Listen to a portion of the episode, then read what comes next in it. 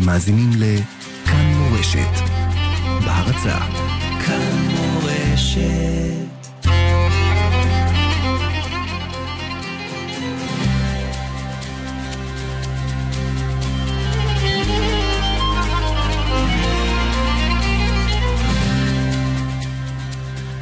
כאן מורשת כמדי שבוע בימי שני בשעה 11 מיד לאחר החדשות.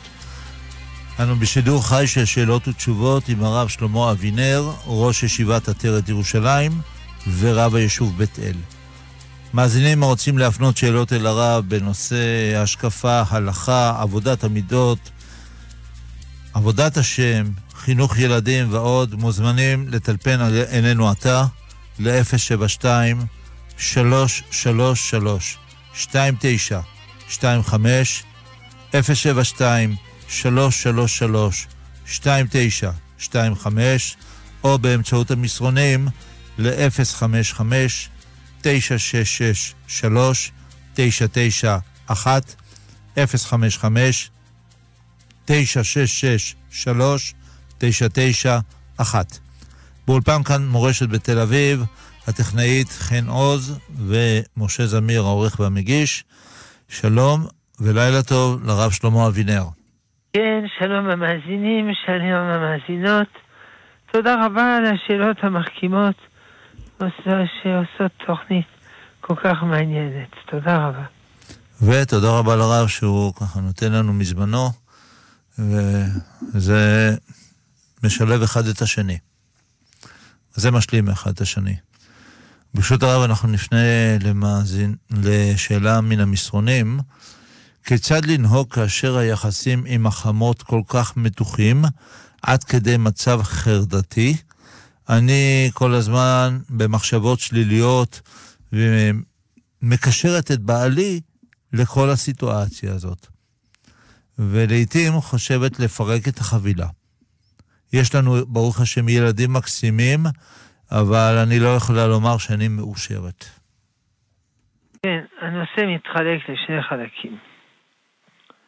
החמות והבעל. עכשיו, לגבי החמות, תמיד כשיש סכסוך צריך לדבר. אבל לפעמים זה לא מועיל לדבר, יש אנשים שלא מקשיבים. אולי החמות היא מהסוג הזה. שהיא לא מקשיבה. אז אין תועלת לדבר. אלא לא צריך לשים לב, זה הכל. היא מדברת, היא צועקת, היא מעליבה, לא לשים לב. שעל זה אומרים, אל תהיה צודק, תהיה חכם. להתעלם, וזה הכל. בעולם הזה יש בעיות. צריך להיות מלא הכרת טובה לחמות, שבזכותה זכית לבעלך, וזהו, זה לגביה. לגביה. עכשיו, לגבי בעלך, שאת מרגישה שהוא לצד אמו, ולא לצידך. זו בעיה יותר קשה. כי כשמתחתנים, נעשים אדם אחד. יכול להיות שהוא מרגיש בין הפטיש לסדן. האם הוא לצידך? האם הוא לצד אמו? אבל זה לא מצב תקין. המצב התקין הוא שכשמתחתנים, נשים לאדם אחד. ולכן הניסוח הזה, אני מתלבט בין אשתי לבין אמי, הוא אינו ניסוח נכון. אלא הניסוח הנכון הוא אני ואשתי, שאנחנו אדם אחד,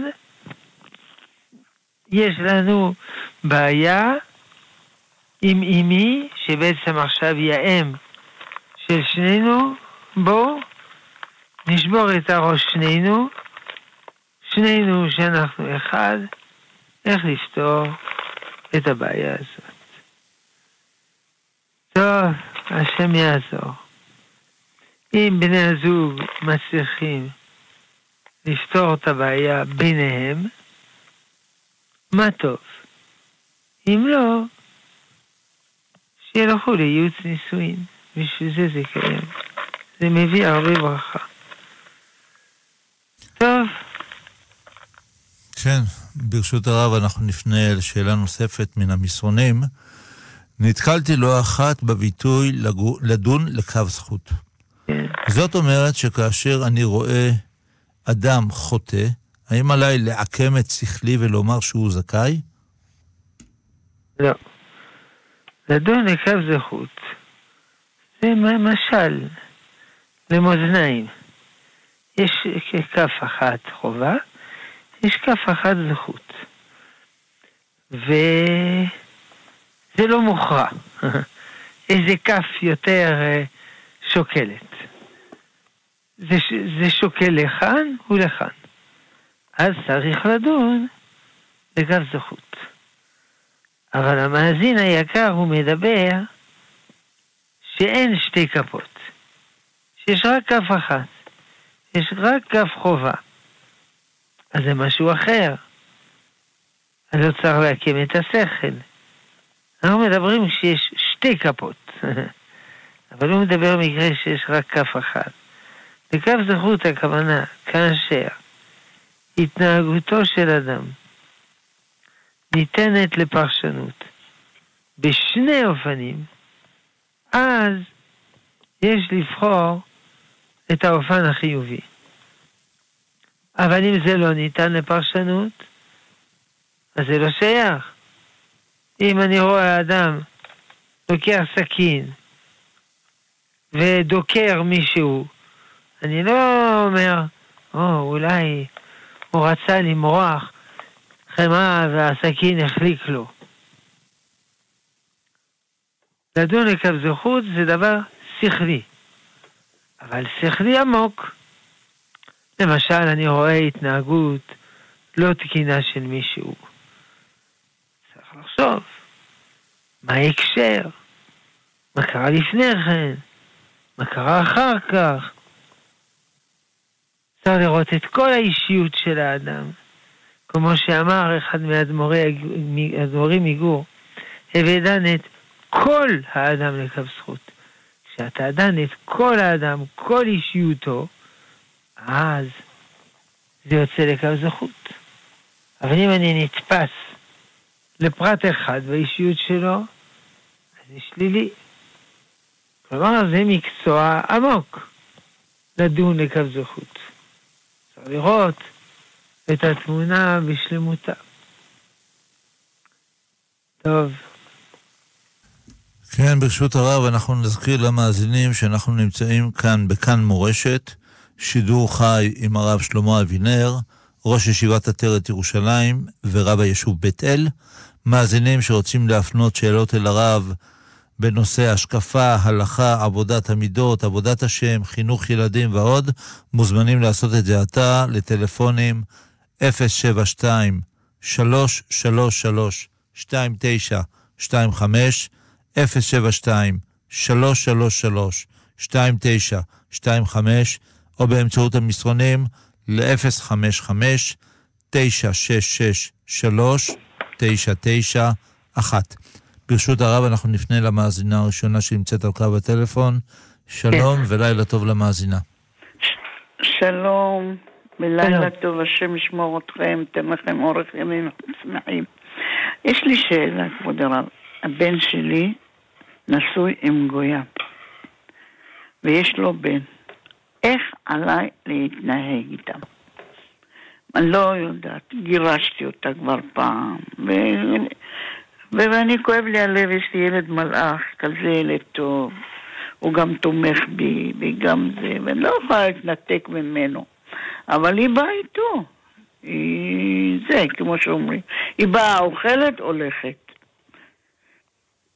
תראי. אני לא יודעת מה לעשות. רגע, את לא רוצה לתת לי לענות? כן, כן, כן, סליחה. מה שקורה פה זה נורא ואיום. אבל אנחנו צריכים לעשות חשבון איך אפשר למזער את הנזק. בשביל זה צריך לשמור קשר, אה, קשר עם הבן, כי אולי הוא יתגרש, אולי. אמן. זה לא בטוח, אבל זה קורה. הרבה מתגרשים. אמן. עכשיו, כשהוא יתגרש, צריך שיהיה לו לאן להגיע. אם הוא יודע שבבית אוהבים אותו, נכון. ודאי לא, ודאי לא מסכימים איתו בשום פנים ואופן, אבל עדיין אוהבים אותו, אז כשהוא רוצה להתגרש, יהיה לו לאן להגיע. זה הכל. אחרת אין שום ערך לשמור קשר איתו.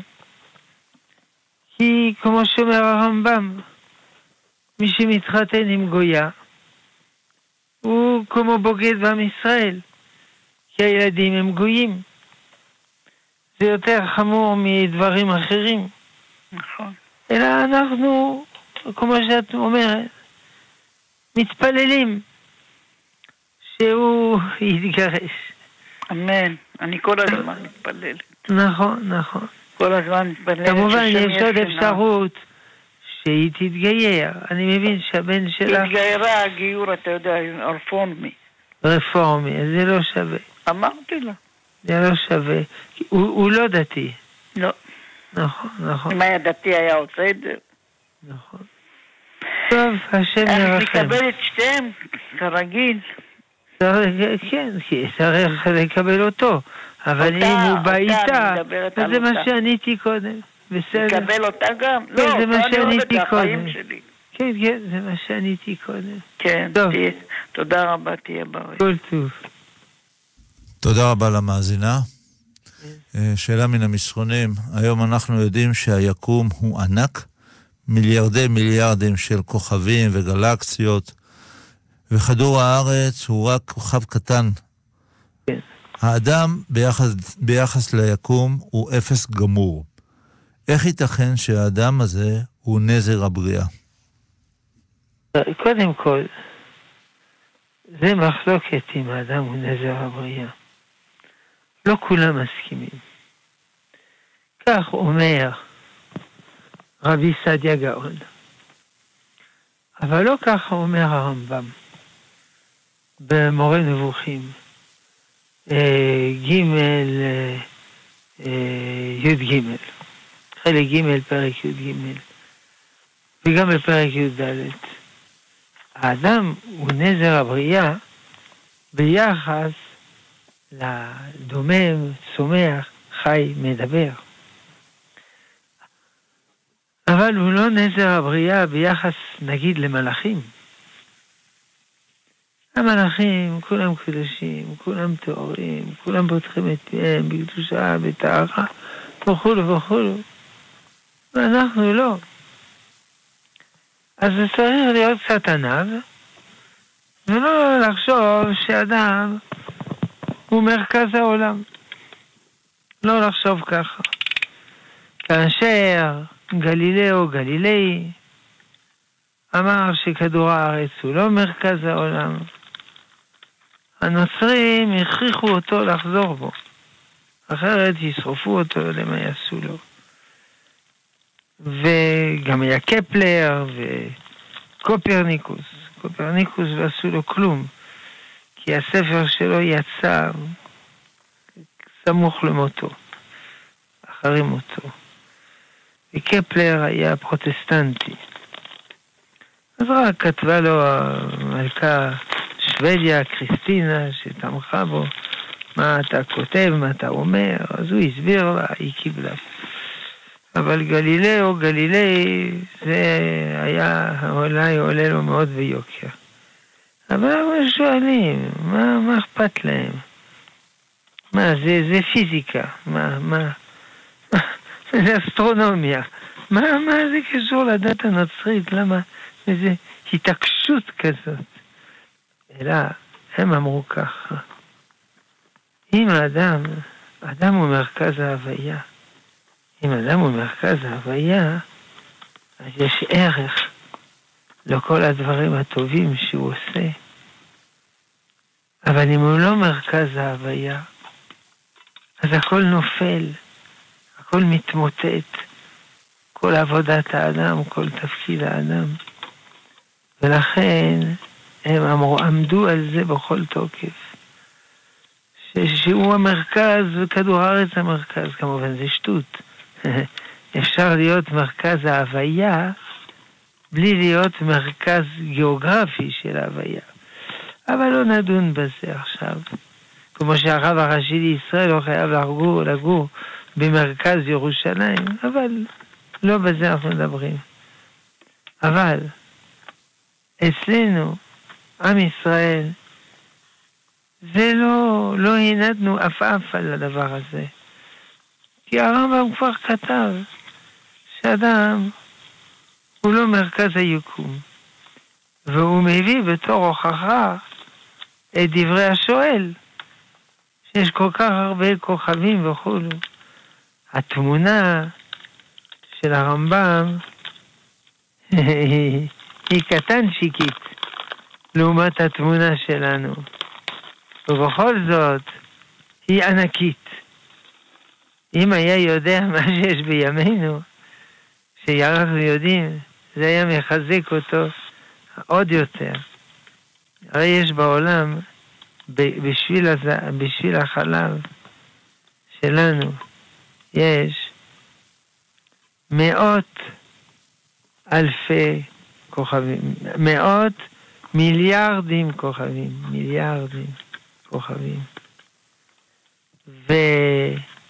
ויש 100 מיליארד גלקסיות. כלומר, יש בעולם רבבה מיליארד מיליארד גלקסיות. אה, מיליארד מיליארד כוכבים. מה אנחנו צריכים כל זה? יאמר הרמב"ם. אתה לא יכול לומר שכל זה נברא בשביל האדם. אבל לכן לפי הרמב"ם השאלה לא נשאלת. אבל לפי רבי סעדיה גאון, שאדם הוא נזר הבריאה, אז חוזרת השאלה, בשביל מה כל הכוכבים וכל זה, מה אני עושה עם זה? גם הכוכבים של, של שביל החלב, מה אני עושה איתם? אפילו, אפילו הכוכבים של מערכת השמש, מה אני עושה את כל זה? אני כוכב, אה, אה, איך קוראים לזה? כוכב מאדים ושבתאי וצדק, מה, מה אני צריך כל הדברים האלה? תשובה, אנחנו לא יודעים. הרמב"ם מודה שיש שימוש זה הוא אומר בהקדמה למשנה. עכשיו הוא נוקט הסבר אחר, הוא אומר, הוא לא הסבר אחר, הוא דן בשאלה של התכלית. כל דבר שנברא בעולם, יש לו תכלית. אז מה התכלית של הצמחים הרעילים? הוא אומר, אל תדאג, יום אחד יגלו תרופות. אותו דבר, נגיד, אנחנו לא יודעים כרגע מה התכלית של כל הכוכבים למיניהם, אבל יכול להיות שיום אחד נגלה. יכול להיות שיש איזון קוסמי מורכב מאוד, ושיש צורך בכל זה. יכול להיות שלא לדבר על זה שיש גם החומר האפל, לא אפל במובן החוטא ופושע, אלא שאנחנו לא רואים אותו, כי הוא מפוזר ביקום. יש גם חורים שחורים, ויש ויש. יכול להיות, אבל זו שאלה אסטרונומית, לא שאלה אמונית, שכל זה מהווה איזון כללי של כל היקום. שכידוע יש דיונים יקום ובהתפשטות ובהתכווצות, וזה על פי חשבונות מאוד מורכבים, מגיעים למסקנות כאלה. אז יכול להיות שיש צורך בכל זה בשביל האיזון של כדור הארץ הקטן שלנו, שלא יתפרק לחתיכות בכל הכיוונים, שלא יקרוס על עצמו, אנחנו לא יודעים. אנשי המדע, האסטרונומיה, הם עסוקים בחשבונות האלה, לראות את היציבות של, של כל היקום. אנחנו נגיד בענווה, מה גלו מעשיך השם, כולם בחוכמה עשית. כן, כאמור, אה, אנחנו נמצאים בתוכניתו של הרב שלמה אבינר. מאזינים שרוצים להפנות עדיין שאלות אל הרב, מוזמנים לעשות את זה באמצעות הטלפון 072 333 2925 072 333 2925 או באמצעות המסרונים ל-055-966-3991. 055-966-3991.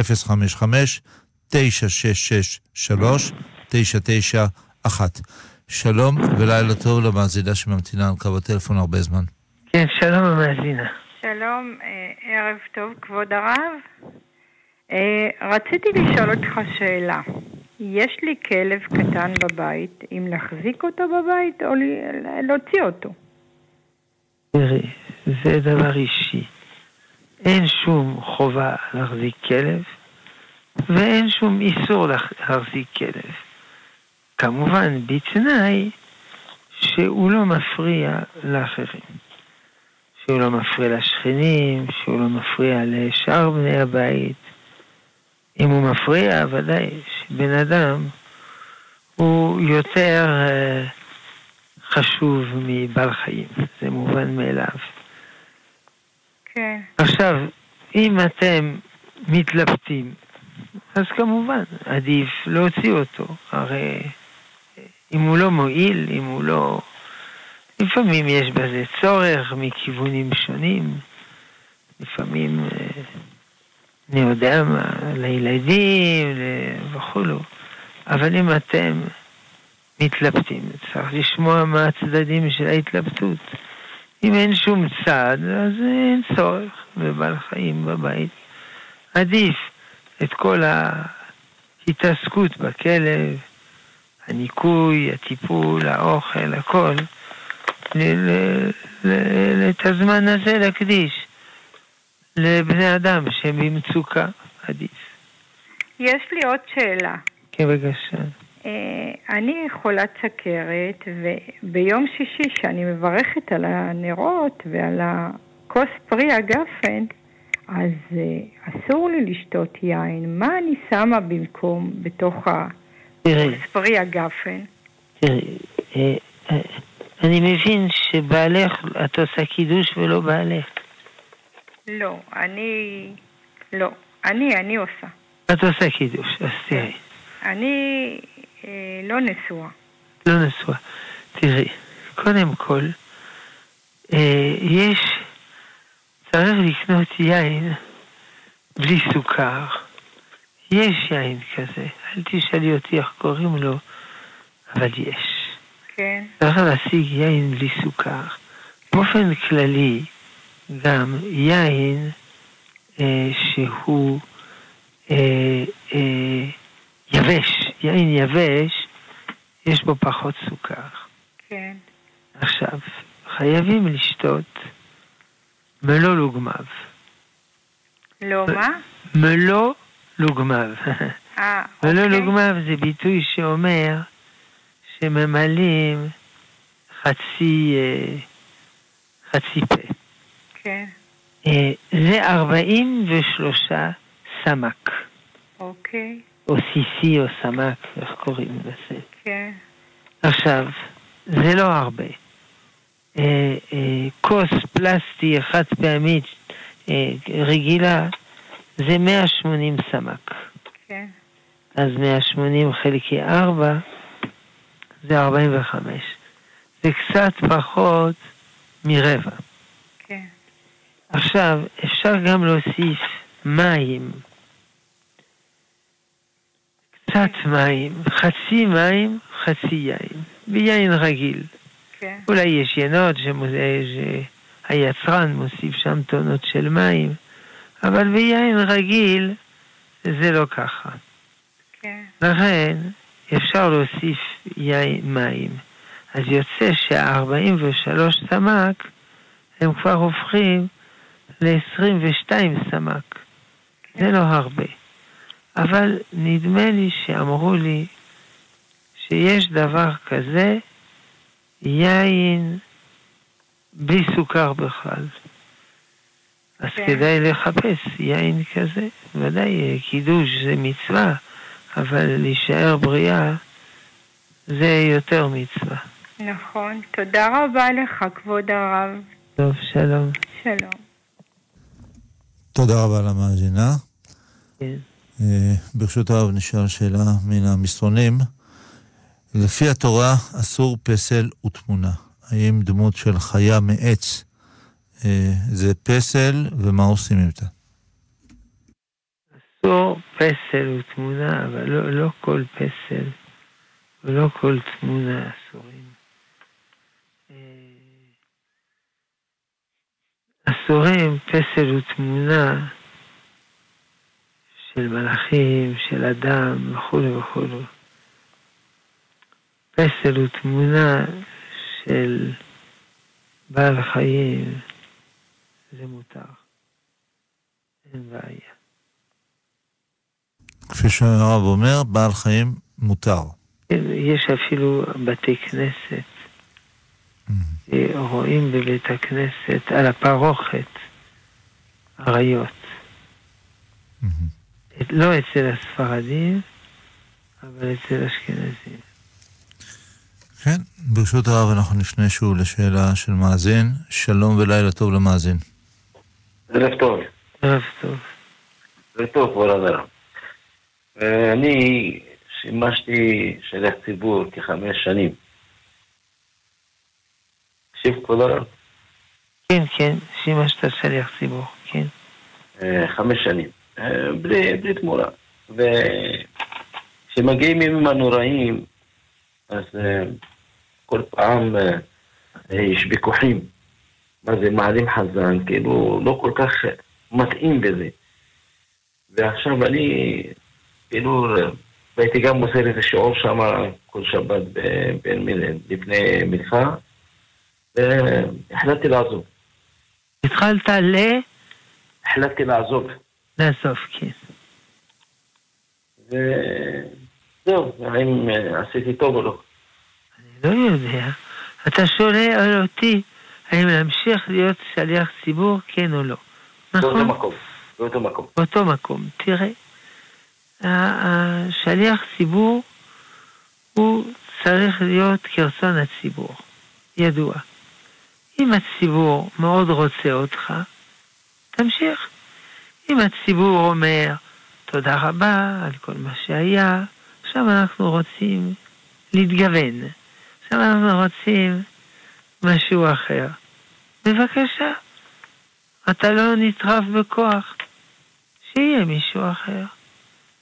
אז אה, צריך לבקש מחברים טובים שיש לך בבית הכנסת, אם הם יכולים לברר בציבור אם הם מעוניינים בך. כי כמובן, אתה לא תעמוד מול כל בית הכנסת ותשאל, אתם רוצים כן או לא? זה לא... לא, בטח. זה אבל ודאי הרוב, שלא. בעל, בעל הבית כנסת הוא כל פעם מעלה מישהו אחר מסוג הזה, ואני ראיתי את זה, ואני בגלל זה לקחתי את הרגליים שלי והלכתי. כן, אבל זאת אומרת, בית הכנסת הזה, אתה אומר, זה בית כנסת פרטי ששייך נכון. למישהו, כן, כן, כן, והוא המחליט. כן, כן. טוב, אם הוא המחליט, זאת אומרת, לפעמים הוא רוצה אותך, לפעמים הוא לא רוצה.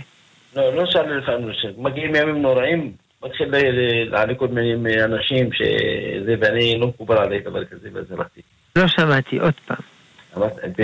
בראש השנה ובכיפור, והוא כל פעם מכבד איזה מישהו, ולא כל כך מתאים. אני ראיתי דברים כאלה. הבנתי, אבל תראה, זה בית הכנסת הפרטי שלו.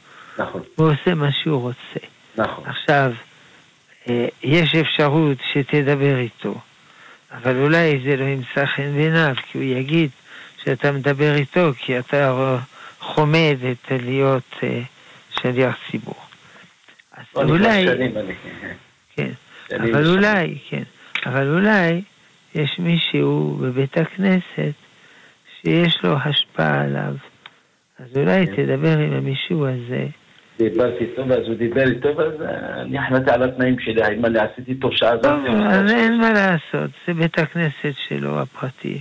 הוא עושה מה שהוא רוצה, כן. שיהיה בריא, וגמרנו. נכון. השאלה גם שאתה שואל אותי, היא לא כן. עומדת על הפרק. כי אם הוא לא רוצה, הוא לא רוצה, אז אתה לא ת, תיכנס בכוח. זאת אומרת, השאלה הזאת היא מיותרת. אלא יכול להיות שיש לך צער, שאתה מתאמץ ובסוף לא רוצים, ו... טוב, אבל האדם אה, לא, לא צריך להידחף. איפה שרוצים אותך, בשמחה, בשמחה רבה. אם לא רוצים, שיהיו בריאים. בסדר, תודה. ברוך תהיה. תודה רבה למאזין. שאלה מן המסרונים, אם יש לרב איזשהו פתרון למידת הכעס, איך להשתלט על מידת הכעס? צריך לקרוא בספר מסילת ישרים, פרק י"א, שקודם כל, השלב הראשון זה להבין שמידת הכעס היא מידה רעה מאוד. הכל מתחיל מהכרה. הכרה, הבנה וכו' וכו'.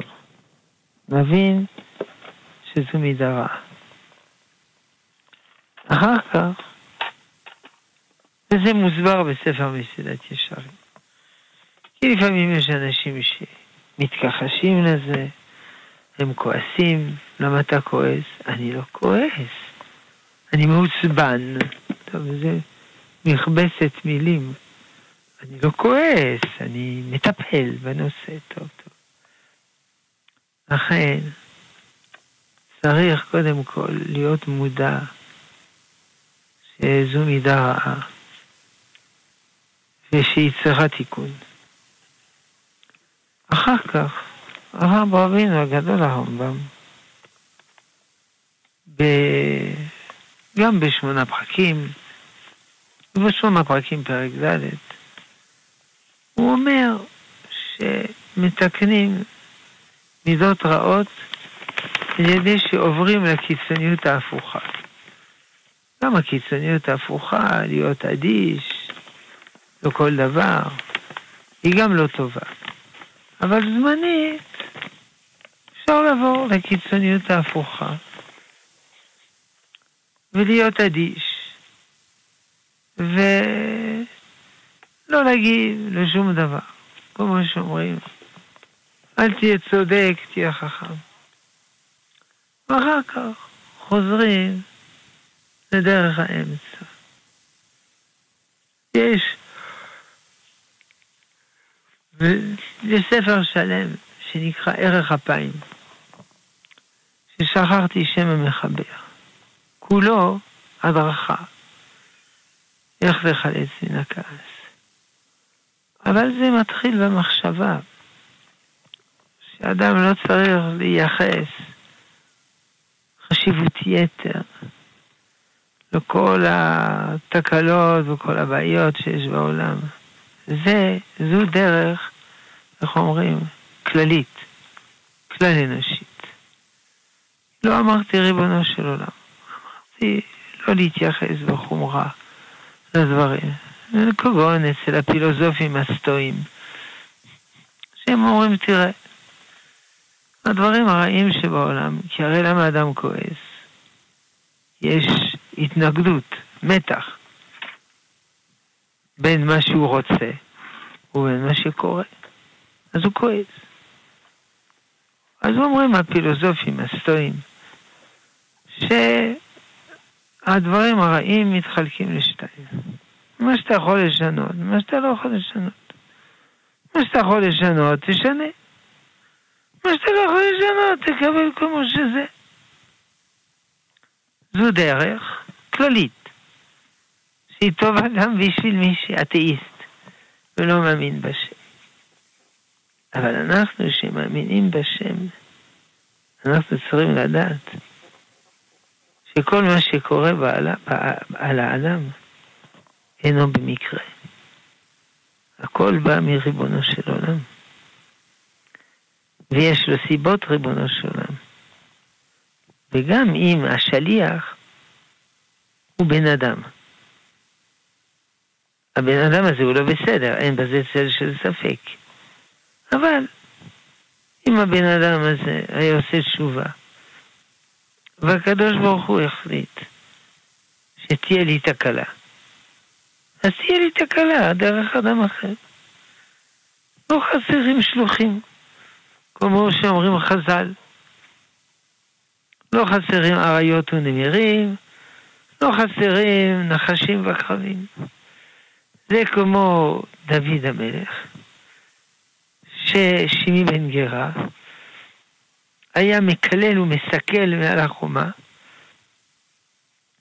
אז אבישי בן צרויה אמר, אני אוריד את הראש לכלב המת הזה. אומר דוד, הנח לו, השם אמר לו כלל. מה איך השם אמר כלל? כתוב בתורה אסור לקלל. לא, הכוונה, הקדוש ברוך הוא החליט שמגיע לי לקבל קללה. למה? זה לא הנושא שלנו ככה.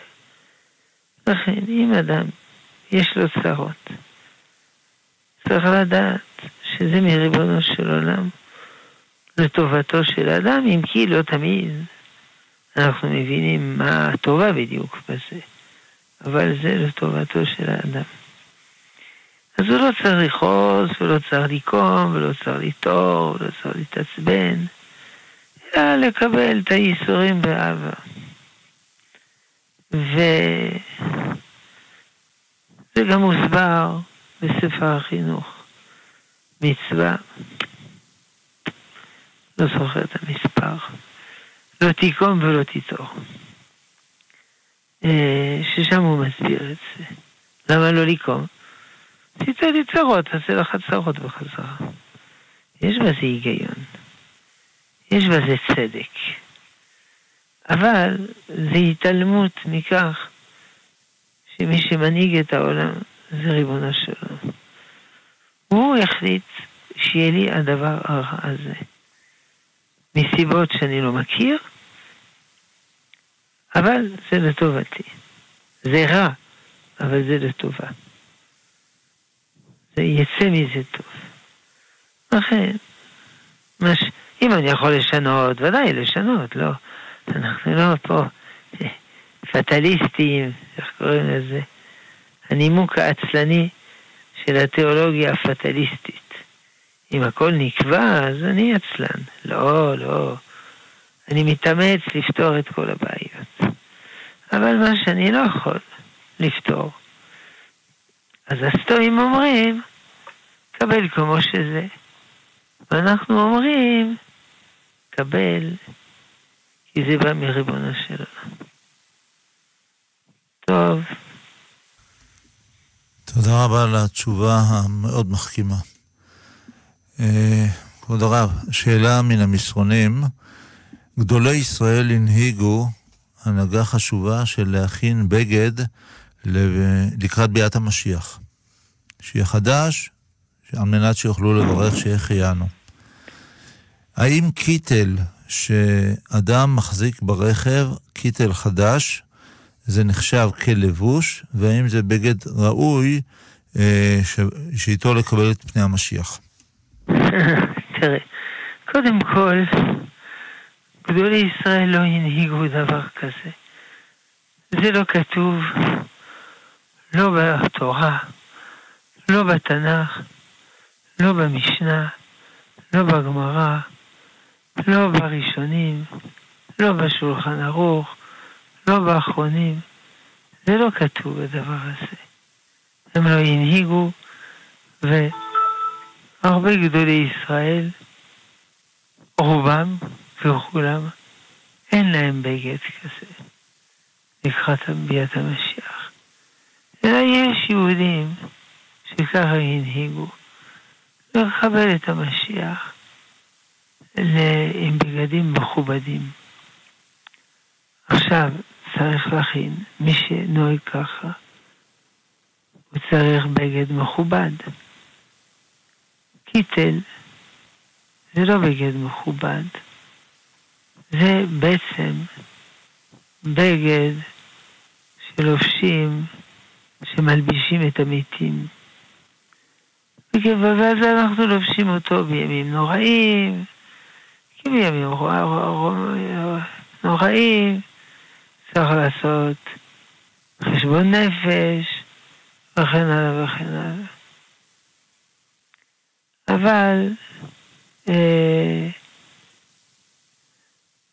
ולכן זה לא מכובד לביאת המשיח, שזה יום אה, של שמחה.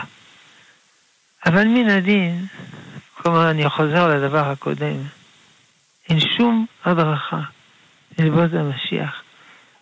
לא חייב לבן, לא חייב חדש, אפשר ישן, אפשר מה שרוצים. כמובן, מן הבגדים שיש לי, אני אלבש את הבגד הכי יפה שיש לי. כמו שאני לובש לכבוד שבת, או אני לובש כשאני צריך ל- לפגוש רב. אבל מי שרוצה, תמיד אין הנהגה כזאת, אבל מי שרוצה, ודאי יכול.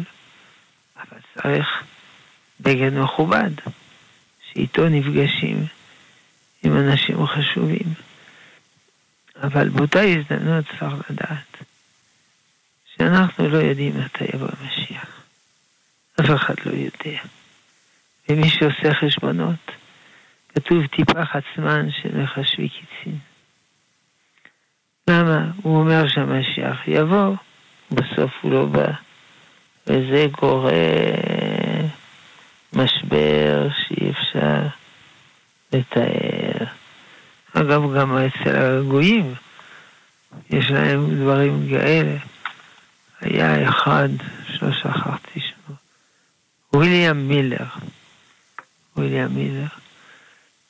אחד אמריקאי, שהוא החליט על פי כל מיני חשבונות, פסוקי דניאל, שהמשיח יגיע בשנת 1844 למניינם. יבוא. זאת אומרת, הם טוענים שהוא כבר בא, הכוונה שהוא יחזור. וכמובן, הוא לא הגיע. ואז איזה אכזבה הייתה להם. The Big Disappointment, האכזבה הנוראה. אז לא לעשות חשבונות מתי יבוא המשיח. אנחנו לא יודעים, אף אחד לא יודע. אנחנו רק יודעים שהגאולה התחילה. מתי היא התחילה? התחילה עם, אה, עם שיבת ציון ובניין הארץ וכולו וכולו. אז זה, זה, ומדינה וצבא וכן הלאה וכן הלאה. אבל לא לעשות חשבונות, שלא נגיע למה שקרה להם. The Big Disappointment, האכזבה הגדולה. איך יצאו מזה? לא יודע, זה לא מעניין אותי. זה, הוא היה שייך למה שנקרא האדבנטיסטים. האדבנטיסטים זה נוצרים שכל הזמן עושים חשבונות מתי אה, אה, יש להם חשבונות, מתי יבוא המשיח וכן הלאה. אז לא לעשות חשבונות, נחכה לו בכל יום שיבוא, וגם עכשיו אנחנו, מה שנקרא, עקבות משיח. אפשר לקרוא לזה עקבות משיח, או רגלי משיח, או אה, התחלתא דגאולה, או עקבתא דמשיחה, שמות שונים. ראשית צמיחת גאולתנו. אז אה, על זה צריך להודות לריבונו של עולם. אבל לא חייבים ללבוש כל יום בגלל זה בגדי שבת. על אשרי עם ישראל, תראה, למה מצפים. נכון, נכון. טוב, ברשות הרב אנחנו נפנה למאזינה שנמצאת על קו הטלפון. שלום ולילה טוב. לילה טוב, ערב טוב לכבוד הרב. יש לי שאלה בבקשה, מלח שבירכו עליו על העומר. לא הבנתי, מלח ש... בירכו עליו בעומר. מלח שבירכו עליו את העומר. כן. כן. עכשיו, הצטבר לי של כמה שנים, מה אני עושה איתו? מה אפשר להשתמש בו? זה מנהג של חלק מהיהודים מצפון אפריקה אה, לברך על העומר, כן. על מלח. אבל אה, לא כתוב מה לעשות איתו. אפשר להשתמש בו בסעודת שבת או כל דבר אחר. ואם נשפך לי קצת בכיור מזה? לא, אין בזה שום בעיה. זה לא, זה לא שיש אה, כזה טומאה או משהו מזיק או משהו מסוכן במלח הזה. אפשר לעשות מה שרוצים. תודה. עכשיו, אני עוברת ביום חמישי דירה, וזה יוצא לי אחרי צהריים. אני חייבת באותו יום uh, לעשות uh, כאילו תפילה בבית, או שרק להרכיב את המזוזה הזה בינתיים? זה ככה. יש מנהג של חנוכת הבית. כן. זה מנהג טוב. לא חייבים, אבל זה מנהג טוב. כן, כן. מה זה חנוכת הבית? שהשימוש הראשון של הבית הוא קדוש. כמו הרבה דברים, שהראשון הוא קודש. מה יכול להיות קדוש? מה שאמרת, להתפלל, לומר תהילים, ללמוד תורה. זה השימוש הראשון של הבית. אם את עוד לא משתמשת בבית, אלא מסדרת, ריהוט וכו' וכו', אז אין בעיה. אז עשיתי, עשיתי תפילות אה, בזמן שאני... הכנות, אה, אתה יודע, בכל כן, השיפוט כן, שהיה לי. כן, כן. את זה עשיתי, פשוט בזמן שחיכיתי לכל... נכון. אז עשיתי תפילים ועשיתי תהילים נכון. ותפילות. עכשיו, באותו יום אני חייבת לעשות את החנוכת בית? לא. על הארגזים? לא, עוד פעם, אני לא הסברתי טוב. אני אולי... א', חנוכת הבית זה לא חובה, זה כן. מנהג. כן. זה לא מנהג שמחייב, זה מנהג שהוא טוב. מה המנהג? שהשימוש הראשון של הבית יהיה קדוש. כמו שהבחור הוא קדוש והביקורים וכן הלאה. אז הדבר הראשון שצריך לעשות בבית זה דבר קדוש. אז זה מה שעשית. אמרת תהילים. לפני שהשתמשת בבית לישון או לאכול או דברים אחרים, אז עשית טוב מאוד. בסדר? בסדר. אה, עוד שאלה? וואו, ברח לי. וואו, תודה, תודה רבה. טוב, פעם. אחרת. תודה רבה. תודה רבה למאזינה, ואנחנו, שאלה לסיום, מה הדרך העדיפה לגרום לאישה להרהר יותר בלי תשובה? אני מבין שזו שאלה שהבעל שואל, הוא רוצה להחזיר את אשתו בתשובה. או שזו שאלה של האישה שהיא רוצה להתחזק. אה. טוב, אם זה הבעל שרוצה להחזיר את אשתו בתשובה, אנחנו תמיד אומרים, תעשה טובה, אל תחזיר אחרים בתשובה, תחזיר את עצמך בתשובה. ואם הבעל יחזיר את עצמו בתשובה, ממילא זה יקרין על אשתו, והיא תחזור בתשובה. אבל אם מי ששואלת זה אישה, מה יביא אותה לחזור בתשובה?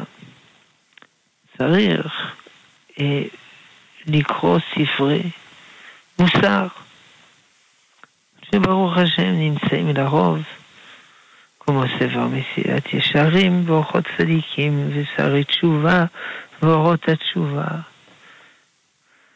הספרים האלה מעוררים את הרצון, את התשוקה, לעבוד את השם, להתקרב אל השם. צריך גם לעשות עוד משהו, חשבון נפש. יש זמן פנוי, אישה יש לה גם, אמנם היא עסוקה מהבוקר עד הערב, אבל יש לה זמן פנוי. שהיא שוטפת כלים, כשהיא עושה עבודות שונות, צריך לעשות חשבון נפש. שמתואר בספר מסילת ישרים, פרק ד', אם אינני טועה. איך עושים חשבון נפש? קודם כל בודקים את המעשים שלי, אם הם טובים או לא. לא, קודם בודקים אם, ה... אם המעשים הם טובים או לא, אחר כך אדם בודק את עצמו, אם הוא, מה הוא עושה, מה הוא לא עושה. אם הוא בסדר, מה טוב, לחזק. אם הוא לא בסדר, אפשר לתקן. זה תוכן חשבון הנפש. ראוי לעשות חשבון נפש כל יום. הזמן הכי טוב זה לפני שהולכים לישון, אבל לא כולם יכולים. יש אנשים, לפני שהם, למשל אני, לפני שאני נרדם, מה קורה לי? אני נרדם. אז צריך, איך קוראים לזה? לפני דלפני. זמן שקט ולעשות חשבון נפש. יש שעושים במחשבה, יש שעושים בעל פה, יש שעושים בכתב, לא לאבד את הפנקס, לעסוק בחשבון נפש יומי. זה מאוד מזכך את הנפש. טוב. כן, התוכנית הגיעה לסיומה. חבל, היה נחמד. תודה רבה המאזינות, תודה רבה המאזינים. ובעזרת השם אנחנו נשתמע בשבוע הבא. בעזרת השם. וכמובן, אני מתנצל בפניהן של המאזינים והמאזינות שלא הצלחנו להעלות אותם היום לשידור. הזמן תמיד מנצח. מה נעשה? טוב, שלום. תודה רבה לכבוד הרב. תודה רבה לרב שלמה אבינר, ראש ישיבת עטרת ירושלים ורב היישוב בית אל, על התוכנית הנפלאה, ובעזרת השם נשתמע בשבוע הבא. בזאת מסתיימים, אה, מסיימים אנו את אה, שידורי, השידור החי בכאן מורשת. לפניכם תוכניות הלילה. בשעה 12, שיחתו של הרב ישראל לורי על רחל אימנו. בשעה אחת, הרב אורי שרקי בנושא פרשת השבוע. ובשעה שתיים, הרב יואב מלכה בנושא המתנות שהעניק אליעזר לרבקה. בשעה שלוש, הרב שמואל שפירא, ובשעה ארבע, הרב דוב ביגון. בשעה חמש כמדי יום, תפילת שחרית עם החזן רבי משה חבוש השליטה. באולפן כאן מורשת בתל אביב, הטכנאית חן עוז ואני משה זמיר, המאחלים לכם ברכת לילה טוב ובשורות טובות. השם